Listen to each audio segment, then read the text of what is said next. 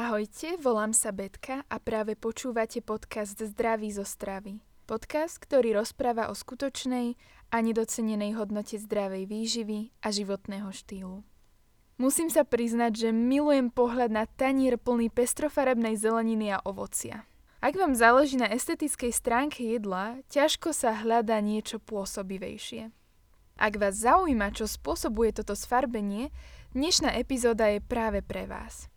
Antioxidanty.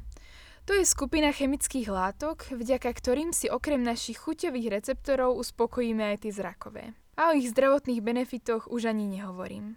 Na čím som avšak nikdy nepremýšľala je to, že antioxidanty sa nachádzajú iba v rastlinách. V živočišných potravinách ich sotva kedy nájdeme a ak áno, tak len preto, lebo ich samotné zvieratá skonzumovali a uložili vo svojich tkanivách. Jeden tým výskumníkov povedal, strava pripravená najmä zo živočišných produktov má veľmi nízky obsah antioxidantov. Proces, ktorým vznikajú antioxidanty v rastlinách, je krásne vysvetlený v knihe Čínska štúdia. Tento proces je energeticky veľmi náročný. V rastline prebiehajú rôzne procesy, ktoré poháňajú výmeny elektrónov medzi molekulami. Elektróny sprostredkujú prenos energie, Miesto fotosyntézy je tak trochu ako jadrový reaktor. Elektróny v tkanivách rastliny, ktoré premieňajú slnečné svetlo na chemickú energiu, sa musia riadiť veľmi opatrne. Ak sa vychýlia zo svojej určenej dráhy, môžu vytvoriť voľné radikály, ktoré spôsobia v rastline zmetok.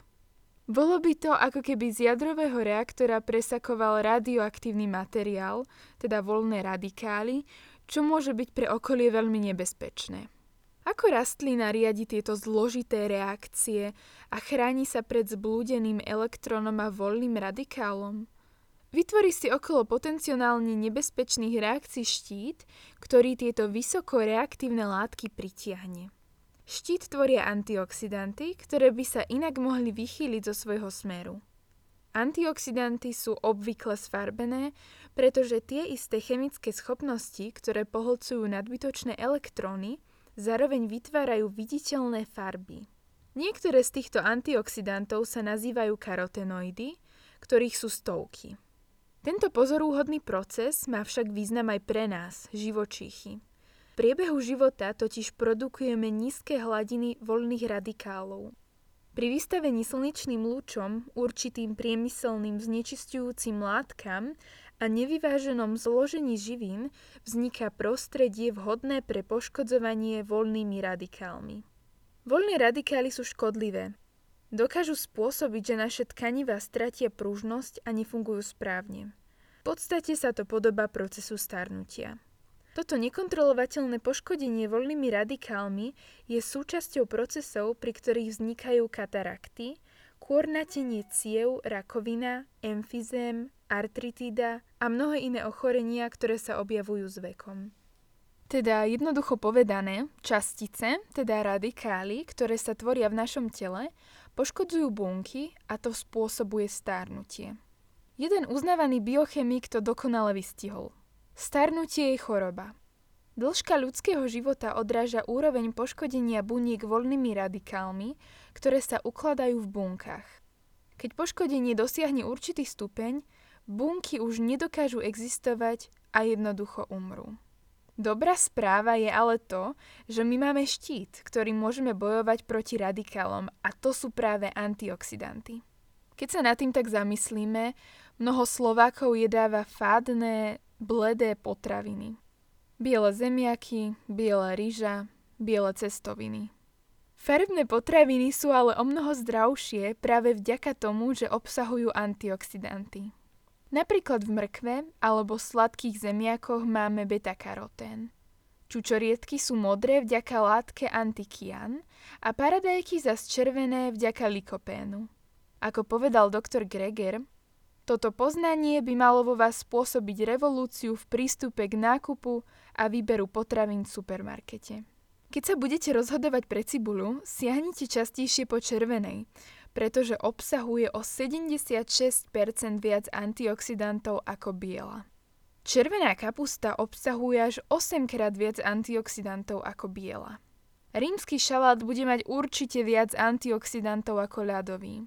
Takisto ako červené hrozno oproti bielemu, hnedé šampióny oproti bielým alebo žltá kukurica oproti bielej. Okrem toho existuje ešte ďalší spôsob, ako pridať do stravy viac antioxidantov, a to sú koreniny a bylinky. Odteraz si dúfam už nevystačíte len s čiernym korením a solou, ale obohatíte svoje pokrmy o ďalšie koreniny a bylinky. Vo svojej knihe Dr. Greger píše taktiež, ako môžeme zistiť, či je potravina bohatá na antioxidanty. Potravinu rozrežete a necháte chvíľu oxidovať.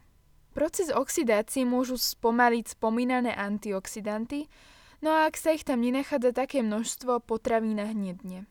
Napríklad jablko a banán, ktoré neobsahujú veľa antioxidantov. Ale napríklad také mango hnednú nezačne, lebo to ich obsahuje veľmi veľa.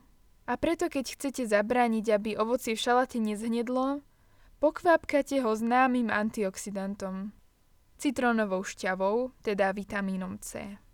Vieme, že antioxidanty spomalujú poškodzovanie buniek, teda starnutie, ako sme si predtým povedali, ale účinné sú aj proti iným chorobám. Dr. Campbell zistil, že najvýznamnejšia súvislosť bola medzi vitamínom C a rakovinou. Ak mal človek hladinu vitamínu C nízku, bolo pravdepodobnejšie, že sa u neho vyskytla rakovina.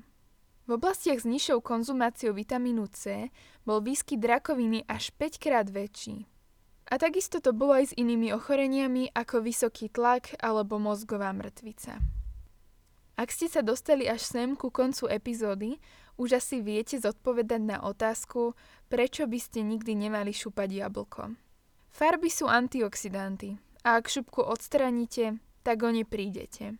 Preto aj kupujte tie najmodrejšie čučoriedky, najčervenšie jahody a paradajky, najčernejšie černice a aj najtmavšiu listovú zeleninu.